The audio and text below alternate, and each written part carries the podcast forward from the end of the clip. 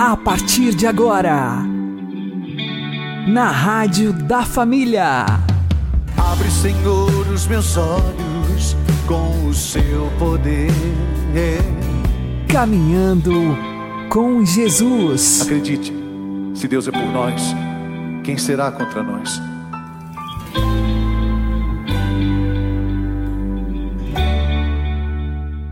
Olá, meu querido irmão, minha querida irmã, ouvintes da Rádio Regional Esperança.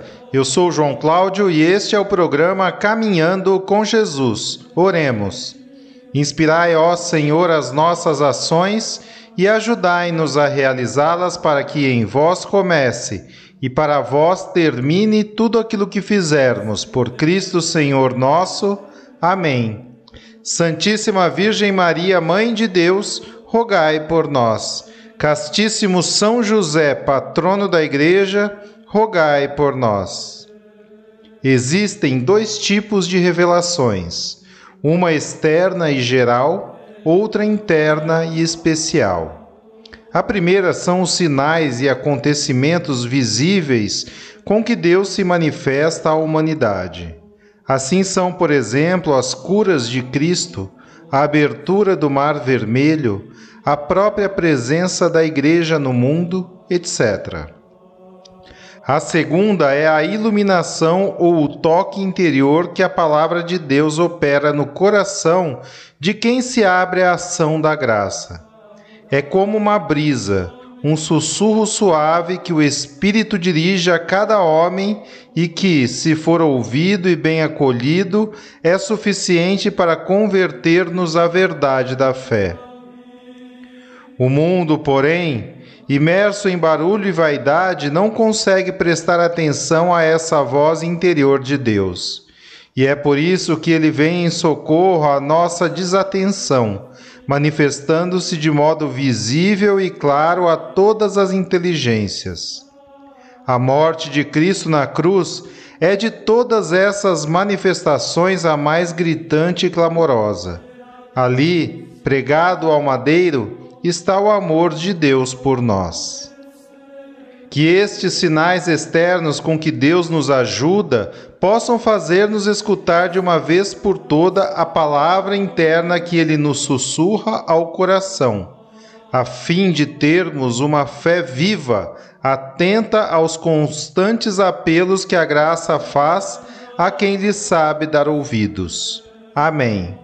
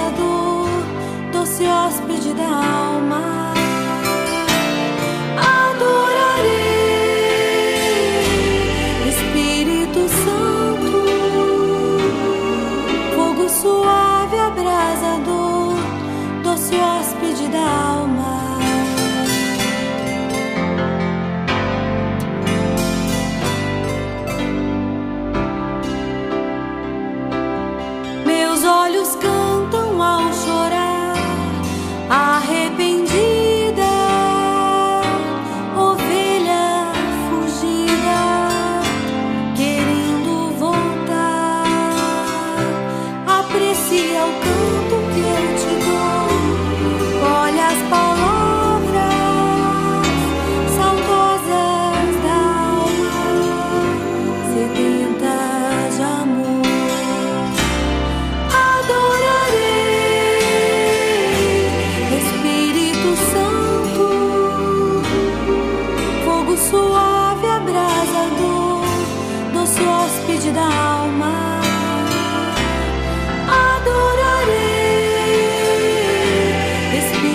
santo, fogo suave, abrasador, doce hóspede da alma.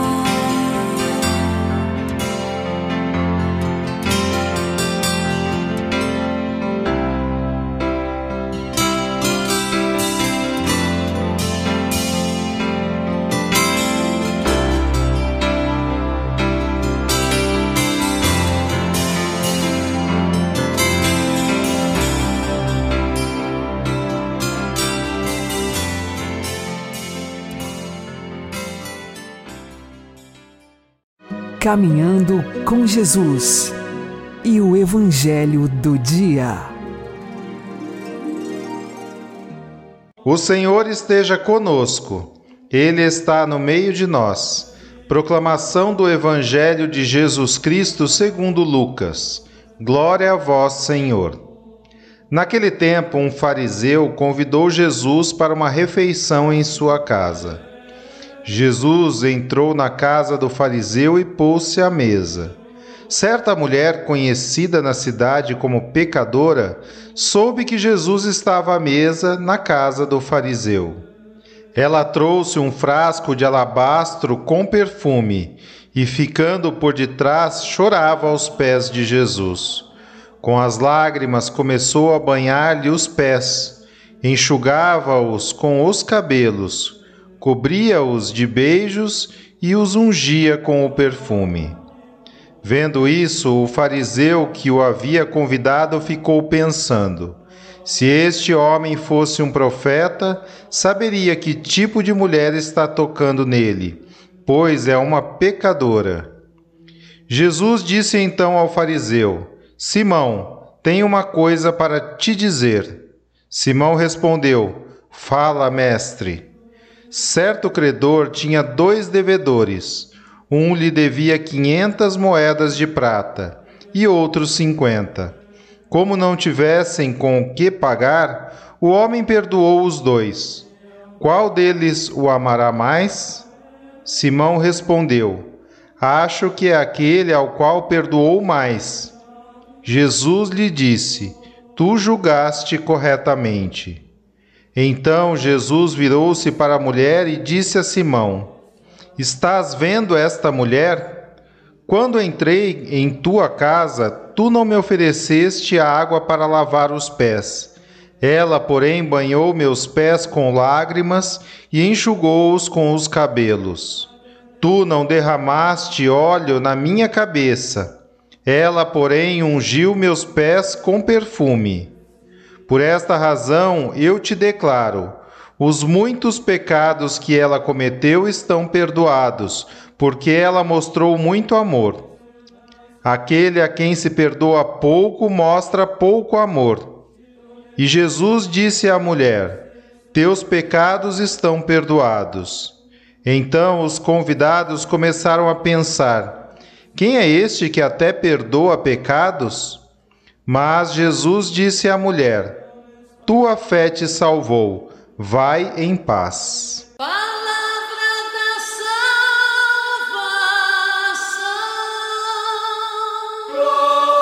salvação. Glória ao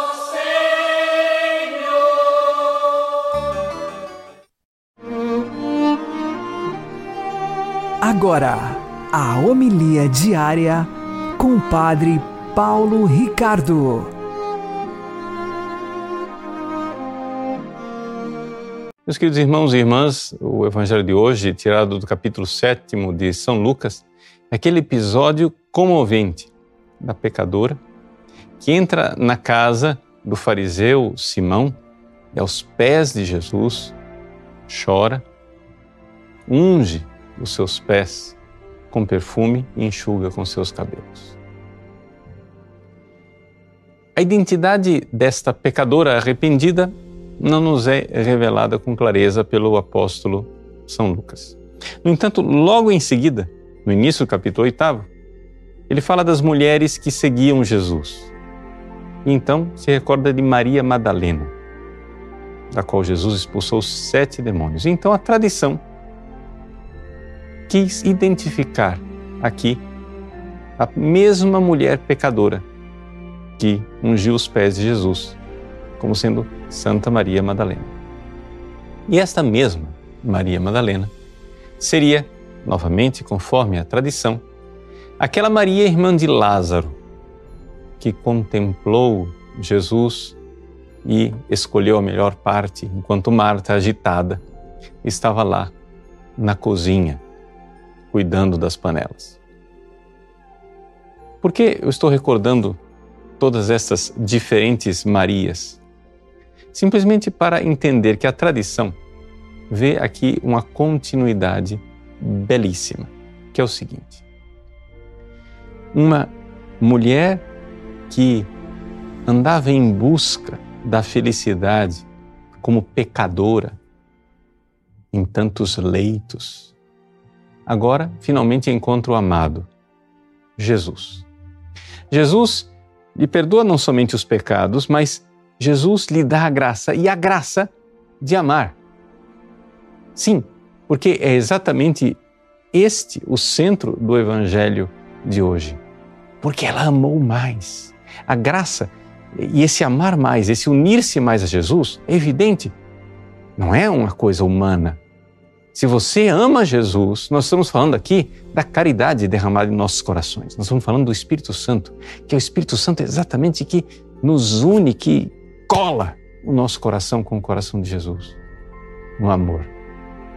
Então veja, antes, Maria Madalena era muito mais dispersa do que qualquer Marta. Ela andava procurando com que se consolar em vários leitos de prostituição. Agora, tocada por Jesus, exatamente porque ela ousou tocar Jesus, ela recebe o Espírito Santo, que recebe esse amor que quer colar o seu coração, a sua alma com Jesus, e ela fica fascinada e não consegue mais se separar de Jesus. Eis aí a, a graça da conversão.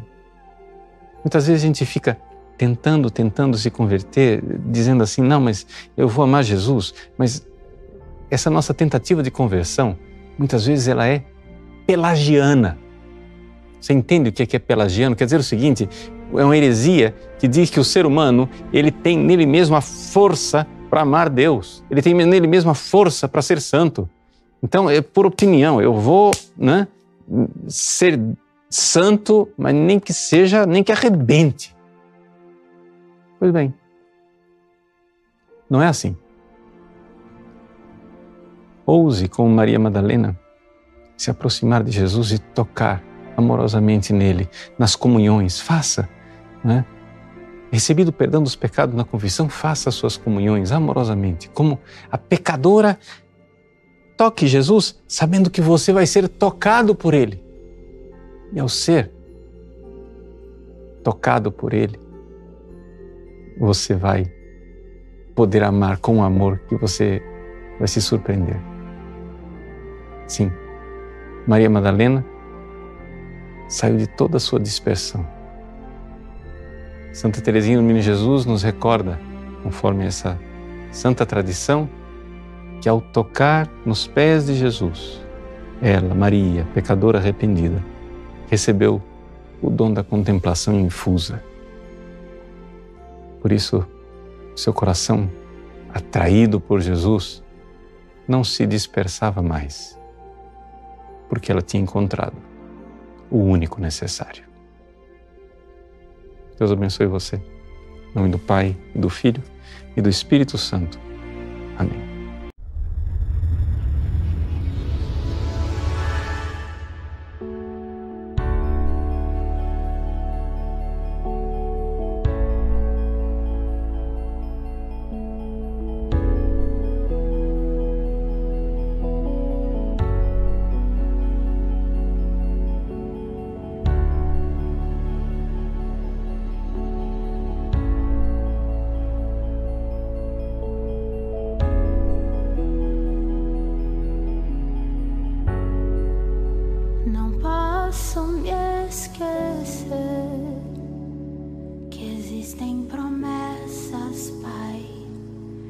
Existem palavras que você falou pra mim, preciso lembrar pra continuar em frente, mesmo quando cansa a alma e eu não quiser continuar.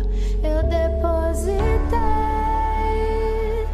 aqui nos seus pés o que me prendia. Não é mais problema para mim, você me fez livre e agora eu vou seguir você aonde e quando me mandar, do jeito que você me enviar. E se eu cansar, me pegue em teus braços, conserta os meus passos, não deixe eu ficar pelo caminho.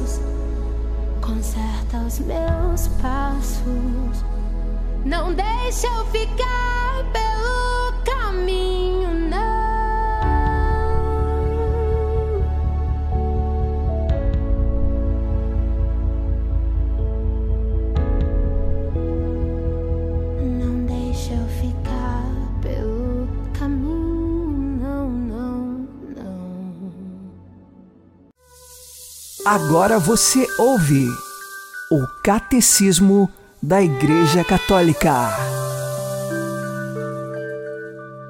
Para vir a ser mãe do Salvador, Maria foi adornada por Deus com dons dignos de uma tão grande missão.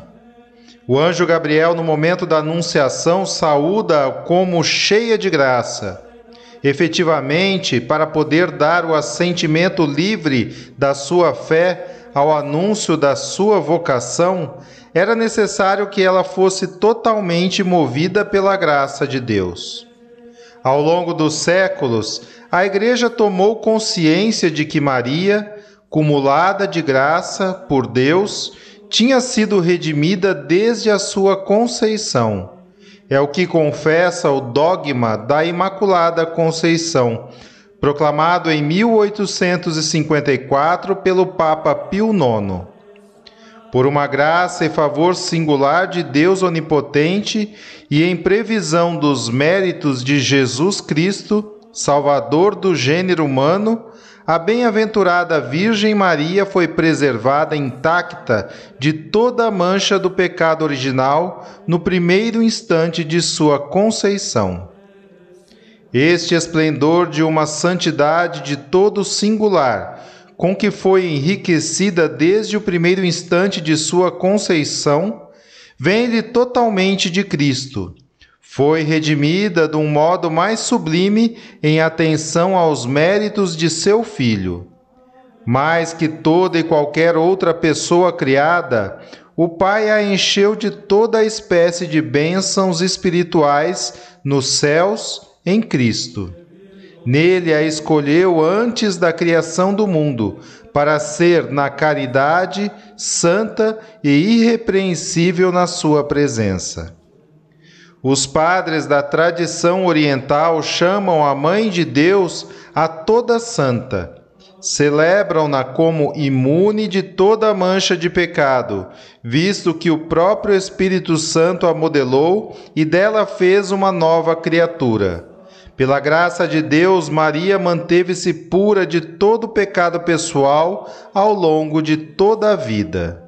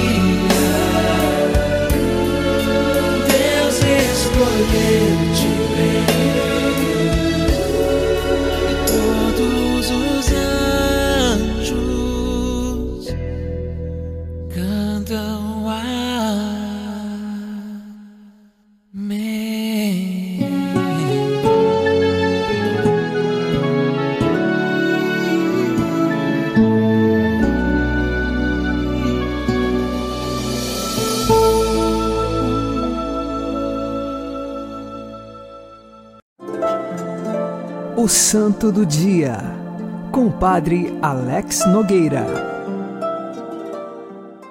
Neste dia dezesseis de setembro, nós celebramos São Cornélio e São Cipriano, mártires. São Cornélio, ele foi Papa da Igreja Católica no século terceiro da Era Cristã. Como Papa, teve de mostrar o rosto misericordioso de Deus para aqueles cristãos que, em meio às perseguições, ao invés de defender a fé, acabaram renegando a fé. Eles eram chamados de lapsos. Na grande discussão, se os lapsos deveriam ser acolhidos na igreja ou não, São Cornélio é uma palavra de misericórdia, dizendo: estando eles arrependidos e dispostos a um caminho penitencial de retorno e de firmarem a sua fé, era possível acolhê-los novamente no seio da igreja. Contrário a São Cornélio, era Novaciano, que não era favorável ao acolhimento dos lapsos na igreja. De qualquer forma, estes sempre foram acolhidos, e São Cornélio é o sinal de um Papa que deu a misericórdia a esses homens e mulheres que fraquejaram, em primeiro lugar, na fé, mas lhes deu uma nova oportunidade de fortalecerem a sua fé e doarem a sua vida a Cristo.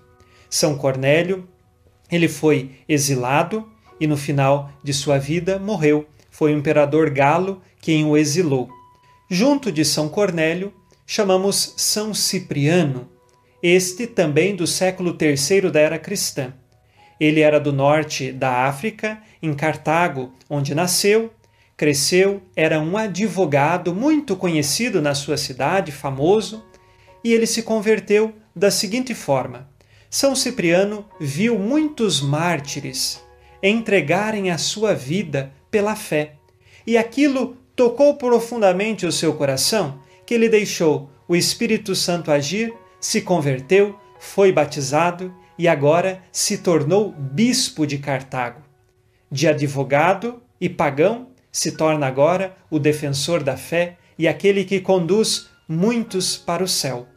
São Cipriano, ele escreveu pela unidade da Igreja e também é algumas vezes associado a questões de feitiçaria. Porém, isto é apenas uma lenda. São Cipriano, o bispo de Cartago celebrado hoje, ele antes era advogado e depois se tornou cristão e mais tarde bispo.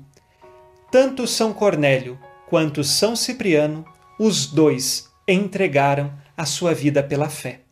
Hoje, pedimos a intercessão destes homens de fortaleza para que nós caminhemos neste mundo, diante de tantas adversidades e dificuldades, firmes na fé que recebemos de geração em geração e que chegou até nós. Professamos esta fé na Igreja, que é a razão de nossa alegria. Rezemos agora com você e por você nas tuas intenções. São Cornélio e São Cipriano, roguem por nós. Abençoe-vos, Deus Todo-Poderoso, Pai e Filho e Espírito Santo. Amém. Fique na paz e na alegria que vem de Jesus.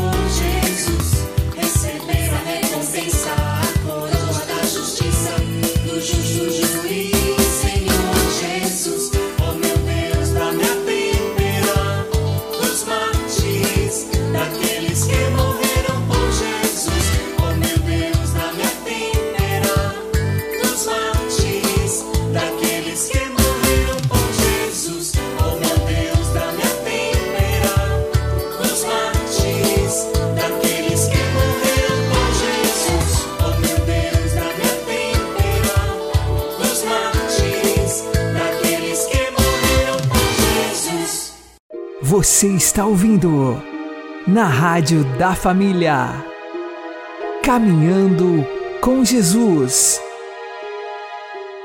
Oremos pedindo uma fé perseverante e fiel. Senhor, faze que nossa fé seja forte e perseverante, que ela não tema a contradição que surge com os problemas, que não tema a oposição de quem a discute, a ataca, a rejeita, a nega, mas que ela se robusteça com a experiência íntima de tua verdade. Resista ao cansaço da crítica, fortaleça-se com a afirmação contínua que vence as dificuldades dentro das quais se desenrola nossa existência terrena. Ajuda-nos a permanecermos fiéis e perseverantes na fé até o nosso encontro definitivo com o Senhor. Amém. Uma boa noite a todos, que Deus abençoe vocês e continuemos caminhando com Jesus.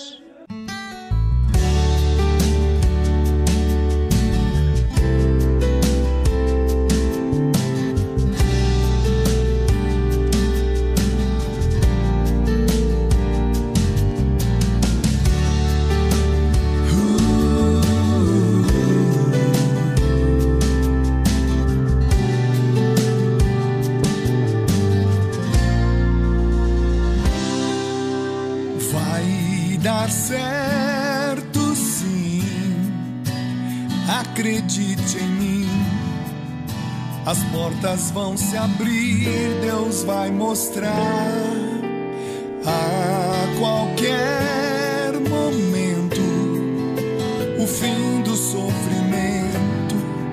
Um milagre em sua vida surgirá.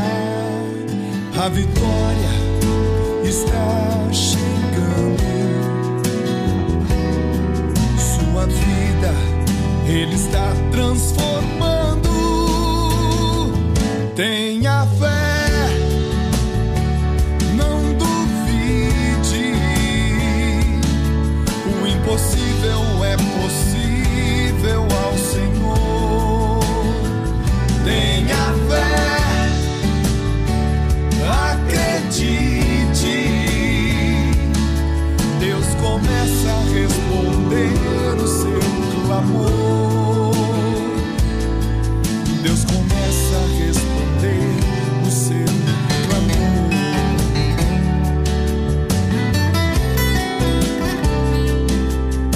clamor.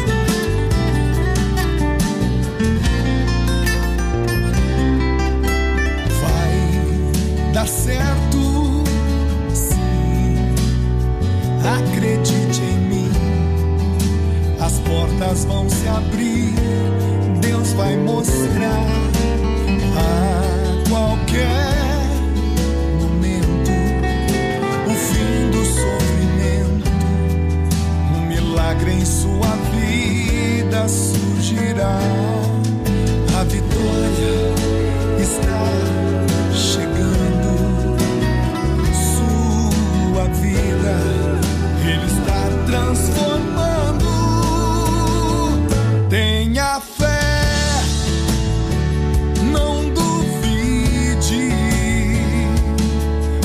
Possível é possível ao Senhor. Tenha fé, acredite, Deus começa a responder o seu clamor. Tenha fé, não duvide, o impossível é possível ao Senhor. Tenha fé, acredite, Deus começa a responder